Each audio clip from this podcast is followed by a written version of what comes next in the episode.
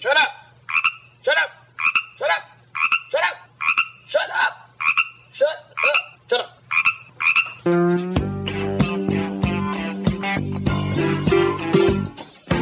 Restiamo animali. Trasmissione cruelty free, animalista, antispecista e vegan.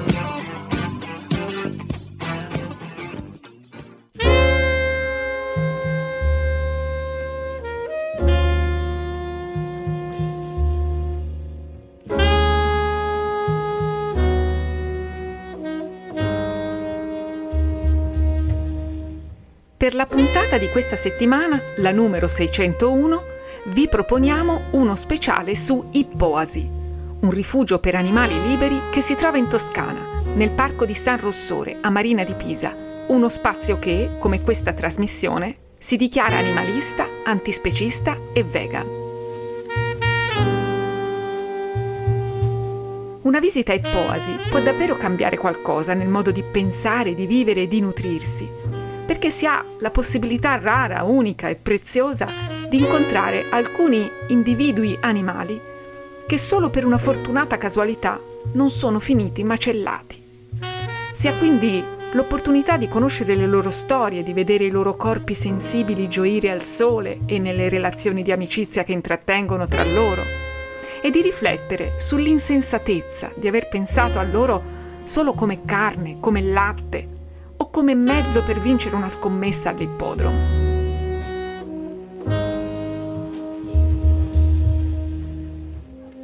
Nel luglio scorso, Ippoasi, per finanziare le sue attività, ha organizzato una serata. Una visita guidata al centro, poi una cena sotto le stelle e infine la visione del film Gunda, il film prodotto da Joaquin Phoenix.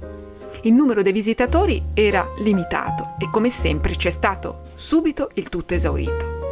Abbiamo così avuto la possibilità di incontrare lo staff del rifugio, un gruppo di persone giovani, motivatissime, piene di energia, veramente devote a questa nobile causa, ma anche politicamente consapevoli, molto mature nel loro agire e nelle scelte radicali che hanno compiuto e che portano avanti giorno dopo giorno, pensando alle responsabilità enormi che comporta la gestione di più di 100 animali, alcuni dei quali pesano centinaia di chili e mangiano tutti i giorni e possono ammalarsi. La voce che ci ha accompagnato nella visita ai Posi è quella di Susanna. Per approfondimenti, donazioni o per adottare un animale ospite del rifugio potete digitare www.ipoasi.org.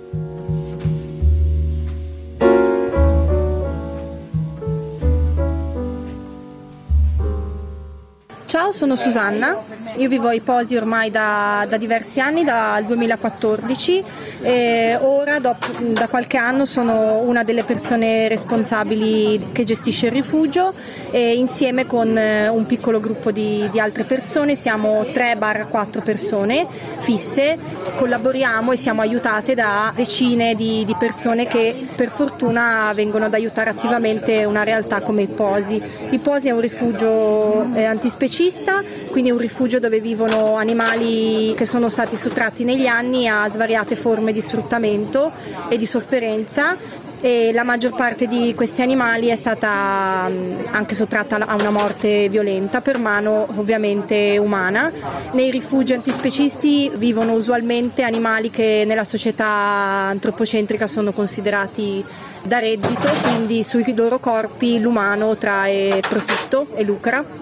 Iposi è nata più di dieci anni fa, al momento vivono con noi circa 120 animali, cavalli, mucche, maiali, ehm, eh, cinghiali, ci sono galline, oche, pecore, capre, pony, asini, quindi tutti quanti loro hanno una storia unica che noi amiamo raccontare durante le visite e gli eventi.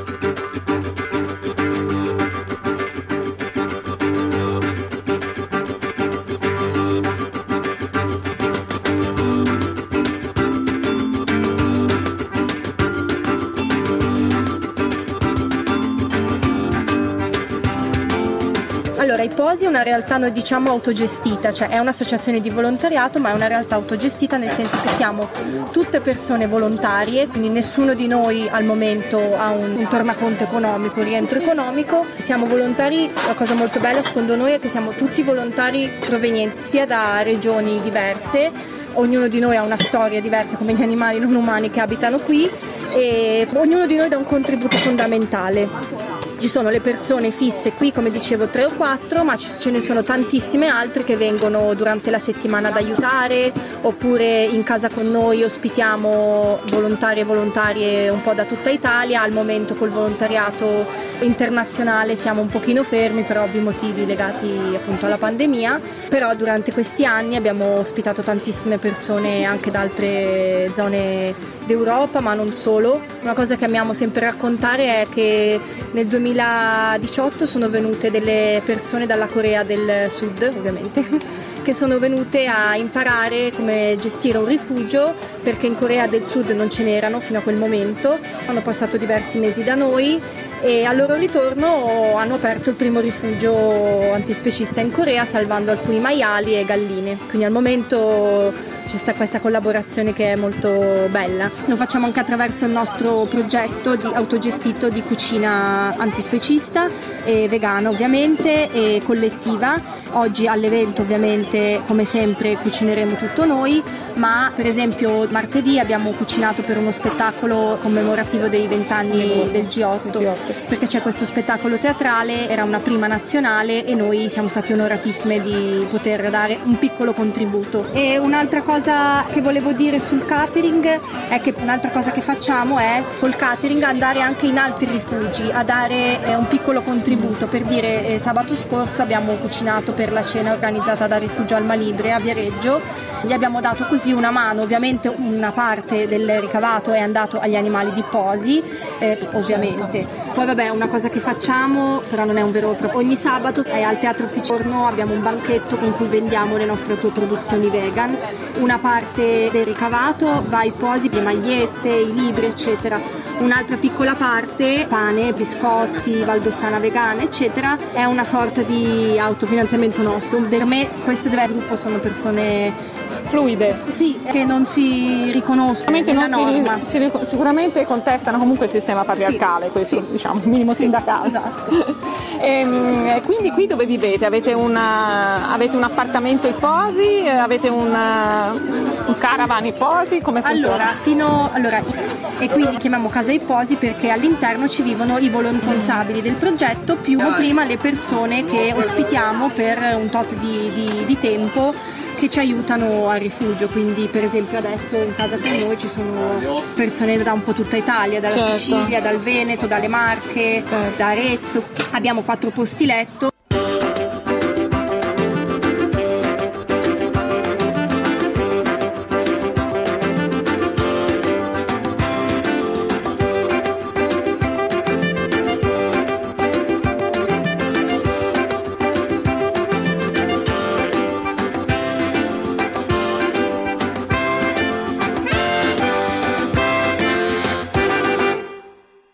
momento che varchiamo il, il, cancello entriamo a casa degli animali rifugiati che vivono tutti liberi e tutti insieme, quindi non ci sono recinti, gli animali fanno quello che vogliono qui. Io vi chiederei di stare tutti in gruppo, ok? Di non eh, disperderci, intorno a noi ci sono tutta una serie di volontari e volontarie che si occuperanno della sicurezza, quindi controlleranno che gli animali, soprattutto quelli magari un po' più esuberanti, entrino all'interno del gruppo ed evitino appunto scontri, incontri troppo ravvicinati.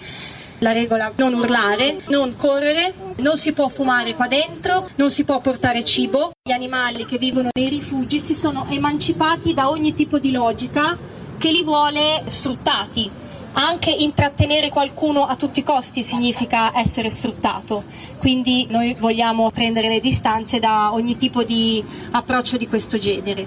È ovvio che però molti animali che vivono ai posi negli anni si sono cominciati a fidare di noi, hanno assoluto piacere a interagire con gli umani, a farsi fare grattini, ci cercano loro, sono curiosi, quindi ovviamente ci sono tante storie diverse.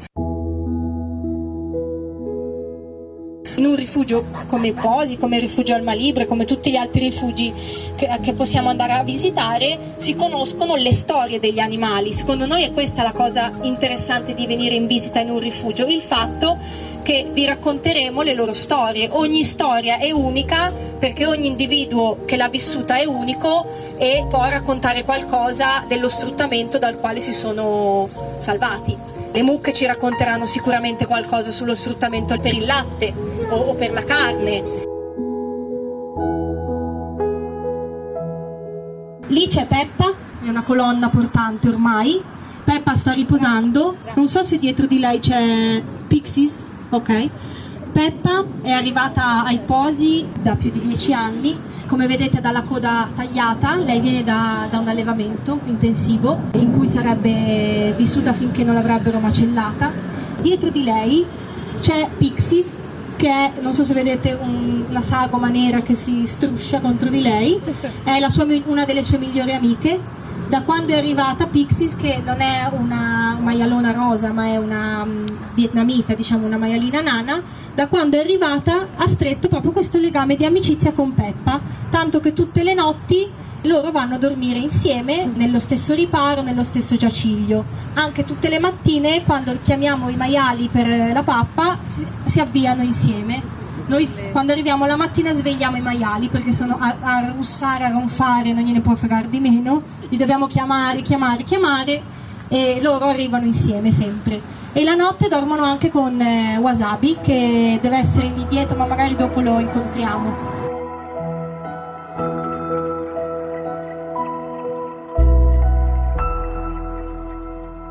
Vedete Peppa e Pixies, Peppa è particolarmente infastidita da me, probabilmente dal microfono, sta, si sta lamentando.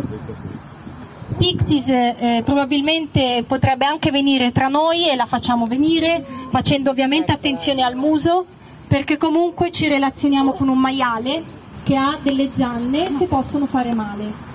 Pixies è arrivata all'ipposi piccolissima, piccolissima. Era, probabilmente aveva pochi mesi, l'hanno eh, aiutata delle ragazze che stavano portando il cane a fare un giro qua vicino a Coltano e hanno sentito piangere questa maialina questa maialina vagava, era stata abbandonata probabilmente, non sappiamo il motivo. L'idea che ci siamo fatti è che purtroppo va molto di moda prendere maiali, maialini in casa e poi ovviamente quando crescono o quando ci si rende conto della difficoltà magari a gestire un animale come un maiale che quasi nessuno conosce veramente, veniamo chiamati noi rifugi perché ci si vuole liberare di queste creature.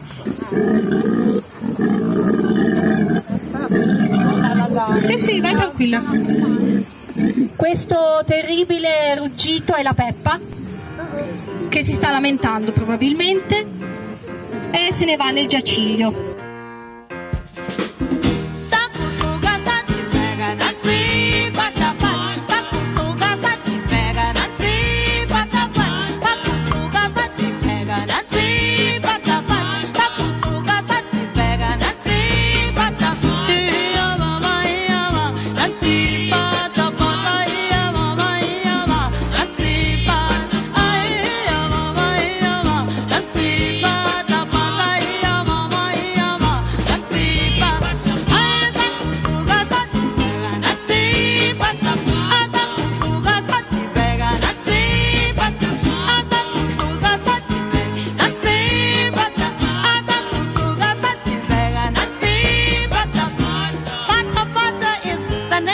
a dance.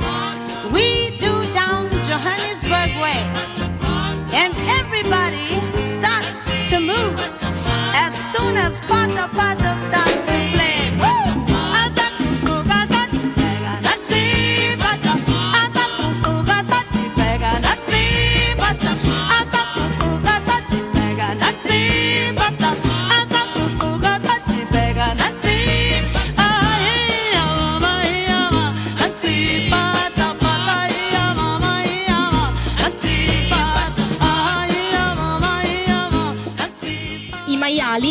Possibilità eh, di sudare. Quindi per loro è fondamentale immergersi nei periodi caldi in una pozza umida. non stiamo parlando di una piscina eh, con l'acqua cristallina, ma di una pozza di fango. Il fango è fondamentale per i maiali perché gli rimane tutto sul corpo come una crema solare che mantiene la temperatura regolare e poi che li protegge dai raggi solari che ovviamente hanno la pelle molto sensibile soprattutto in estate ma anche che gli aiuta a proteggersi dagli insetti come le mosche, le zanzare che ovviamente in estate ci sono. Ovviamente non manchiamo eh, mai di ricordare che qui vivono una decina diciamo, tra maiali e cinghiali che non sono nulla rispetto ai miliardi di individui che vengono rinchiusi, sfruttati, uccisi, tenuti prigionieri a causa del sistema antropocentrico in cui viviamo. A me ogni volta che vedo Peppa o Cara che è immersa nella pozza mi viene istintivo pensare alle scrofe, ai maiali che vivono rinchiusi nelle porcilaie, negli allevamenti, che non hanno la possibilità neanche lontanamente di stare su qualcosa che sia o terra o fieno o sabbia, ma hanno a che fare solo con il cemento e l'unico modo che hanno per termoregolarsi è immergere il corpo nell'unica cosa umida che trovano e sono le loro feci.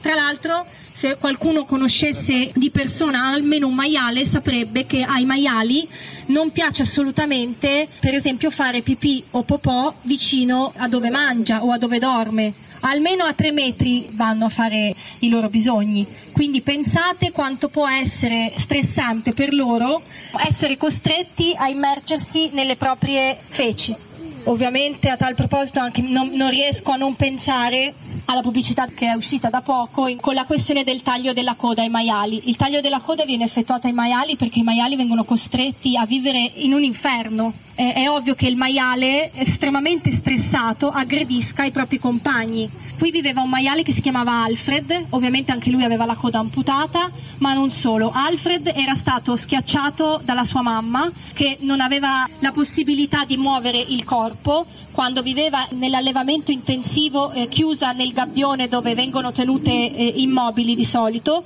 La sua mamma gli aveva spezzato la schiena e lo aveva reso quindi eh, disabile. Qui viveva anche un altro maiale che si chiamava Gorgo, sicuramente la maggior parte di voi l'ha conosciuto. Gorgo è stato il primo maiale che è arrivato ai Posi, è stato portato via dall'isola di Gorgona, eh, è arrivato cucciolo quando le persone durante le visite eh, incontravano Gorgo e Peppa facevamo il, eh, diciamo un po' il confronto tra i loro due modi di relazionarsi con l'umano in base ovviamente all'esperienza che avevano vissuto. Gorgo viene, veniva appunto dall'isola di Gorgona dove c'era eh, all'interno di quest'isola che è l'ultima isola carcere in Italia, questa parte adibita all'allevamento di animali, Gorgo era uno di quelli ed è stato riscattato, quindi non veniva dalla tipica prigionia in un allevamento intensivo e quindi aveva la coda tutta lunga intera. E Gorgo, penso chiunque di voi l'abbia conosciuto lo può confermare, era estremamente eh, socievole, estremamente fiducioso nei confronti degli umani, nonostante avesse la stessa età della Peppa.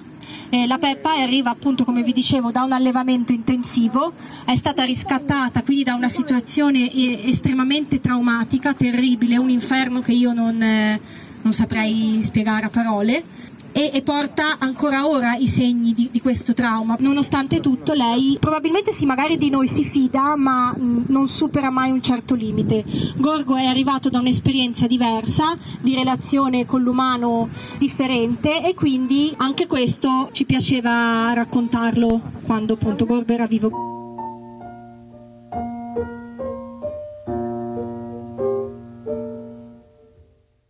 Morto qualche mese fa di vecchiaia, eravamo tutti con lui quando, quando è morto, abbracciati a lui fino all'ultimo, fino a quando non ha fatto l'ultimo respiro, siamo stati con lui, l'abbiamo abbracciato, baciato e se n'è andato come io vorrei andarmene, eh, insieme alle persone che amava, c'era Desmond, Ambra, eravamo tutti intorno a lui.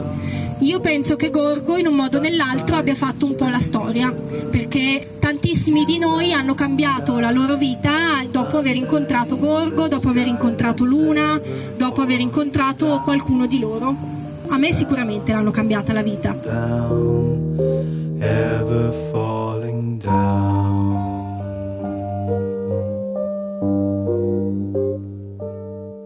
Dietro di loro c'è Tombola, Tombola ha un numero impresso a fuoco sulla pelle e poi c'è anche un, eh, una sigla dall'altra parte mi sembra.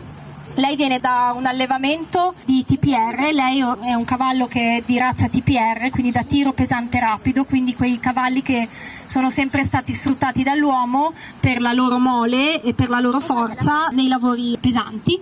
Tombola viene da un allevamento dove era una fattrice tutti i figli che Tombola ha partorito le sono stati strappati via anche dopo poche ore che li aveva messi alla luce perché i suoi figli erano carne da macello. Ogni figlio che ha partorito Tombola è stato macellato. Tombola da quando è arrivata ai posi non è mai stata toccata, sfiorata da, da nessun umano.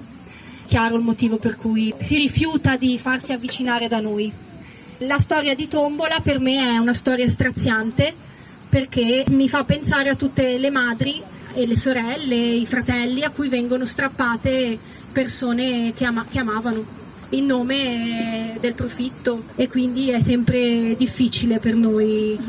Se da una parte c'è la gioia di, di vivere con individui che sono liberi, che non devono più soffrire, dall'altra parte c'è anche il fatto che osservando ognuno di loro comunque in un modo o nell'altro ci confrontiamo col dolore che hanno subito tra le pecore, per esempio, ci sono altrettante madri a cui sono stati strappati i figli. Annie, per esempio, è quella pecora che guarda verso di noi, è una delle ultime arrivate di quest'anno. Viveva in un gabbione in ferro in mezzo a un, un campo Pochi mesi prima che venisse aiutata è stata vista con il suo agnello o la sua agnella, che poi a un certo punto è scomparsa, non, è, non c'era più, gli agnelli non vengono macellati solo a Pasqua, comunque eravamo però nel periodo pasquale e Annie è sicuramente un'altra delle madri che per causa dello sfruttamento eh, ha perso i, i suoi figli. C'è anche per esempio Paolina laggiù che è, è, l'ultima pecora. Lei è stata, siamo andati a recuperarla in un fosso, era stata buttata perché aveva partorito da poco probabilmente gli ultimi agnelli, aveva una forma di mastite abbastanza grave e l'abbiamo recuperata in fin di vita. Dopo diverse settimane si è ripresa, però anche lei ovviamente è stata prosciugata in nome, in nome eh, di quello che... Eh, avrebbe dovuto produrre. A tal proposito, ovviamente, e, e inevitabilmente mi viene da pensarci perché ce ne stiamo occupando ora, alla, alla questione degli allevamenti etici, della, della carne felice, del formaggio etico. E ci stiamo appunto occupando ora di una situazione di questo allevamento che si riprometteva di vendere alle persone formaggi a detta loro prodotti senza l'uccisione dei figli, dei vitelli, delle, degli agnelli e dei capretti ovviamente è tutta una, una, presa in giro, purtroppo tantissime persone ci sono cascate perché molto probabilmente mo, eh, è più facile a volte raccontarsi le, le, le, bugie anche da soli. Quando ci è stato chiesto aiuto in questo allevamento dove appunto veniva prodotto questo fantomatico formaggio felice, c'erano più di 500 animali in, a, allo stremo senza cibo perché ovviamente l'allevamento aveva fallito. E faceva parte anche di una truffa molto più articolata camminando uscivano le ossa anche da, da, dalla terra, quindi mi raccomando eh, non raccontiamoci le bugie e mettiamo in discussione quello che ci viene raccontato e narrato come qualcosa di necessario perché la violenza, sfruttare gli altri animali non è assolutamente necessario, anzi è crudele, è ingiusto, ce lo dimostrano ogni giorno loro. Ecco.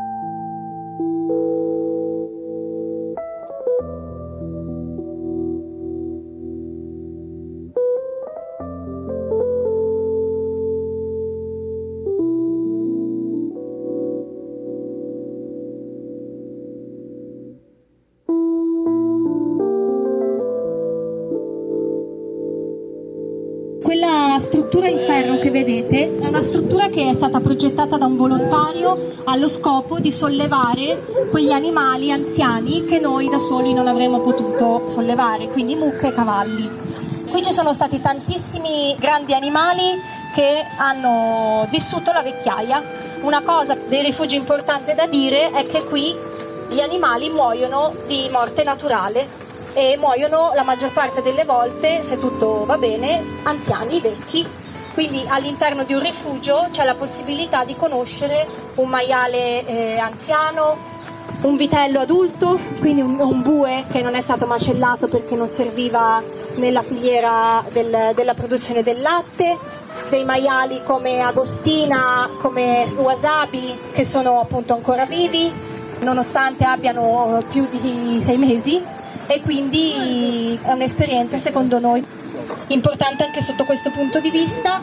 Ovviamente non è semplice gestire eh, animali come i bovini o i cavalli anziani che hanno difficoltà a, a camminare e quindi c'è bisogno ovviamente di adeguarsi e, e c'è stato bisogno di, di, realizzare una struttura di quel, di quel tipo. Qui vivevano per esempio due mucche che si chiamavano Luna e Terra che anche loro sono morte molto anziane, avevano circa 24 anni, 22, tra i 22 e i 24 oppure la mucca macchia, anche lei è morta di vecchiaia. E tutte loro hanno avuto bisogno del nostro aiuto quando eh, non riuscivano ad alzarsi da sole. Per lunghi mesi le abbiamo issate noi facendo una gran fatica, però ovviamente loro avevano bisogno di questo e quindi è il motivo per cui siamo qui.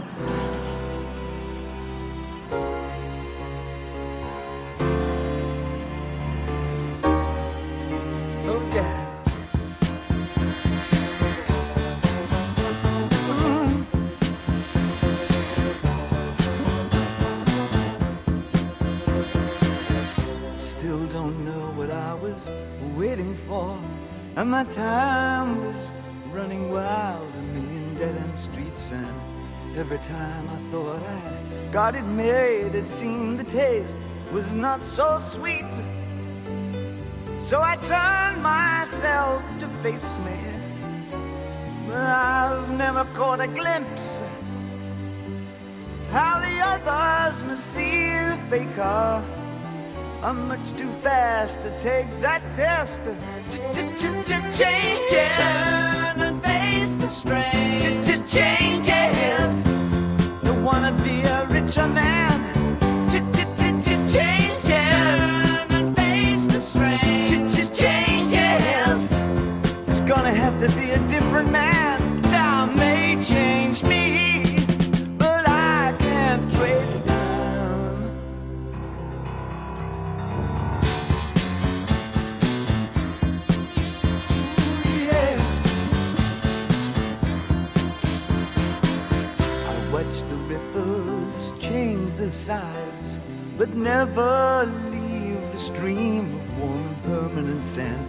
So the days float through my eyes, but still the days seem the same. And these children that you spit on as they try to change their worlds are immune to your consultations. They're quite aware of what they're going through changes. Turn and face Tell them to grow up uh, out of it.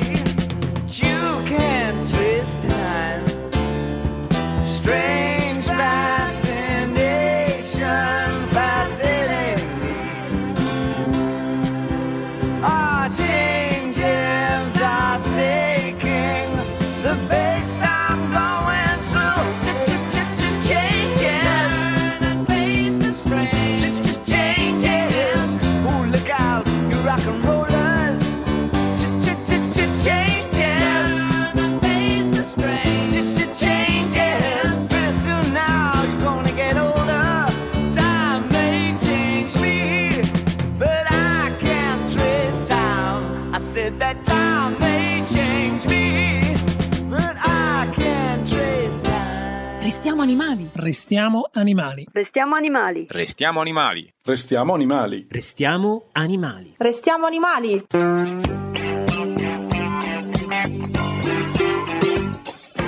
Restiamo animali. Trasmissione cruelty free, animalista, antispecista e vegan.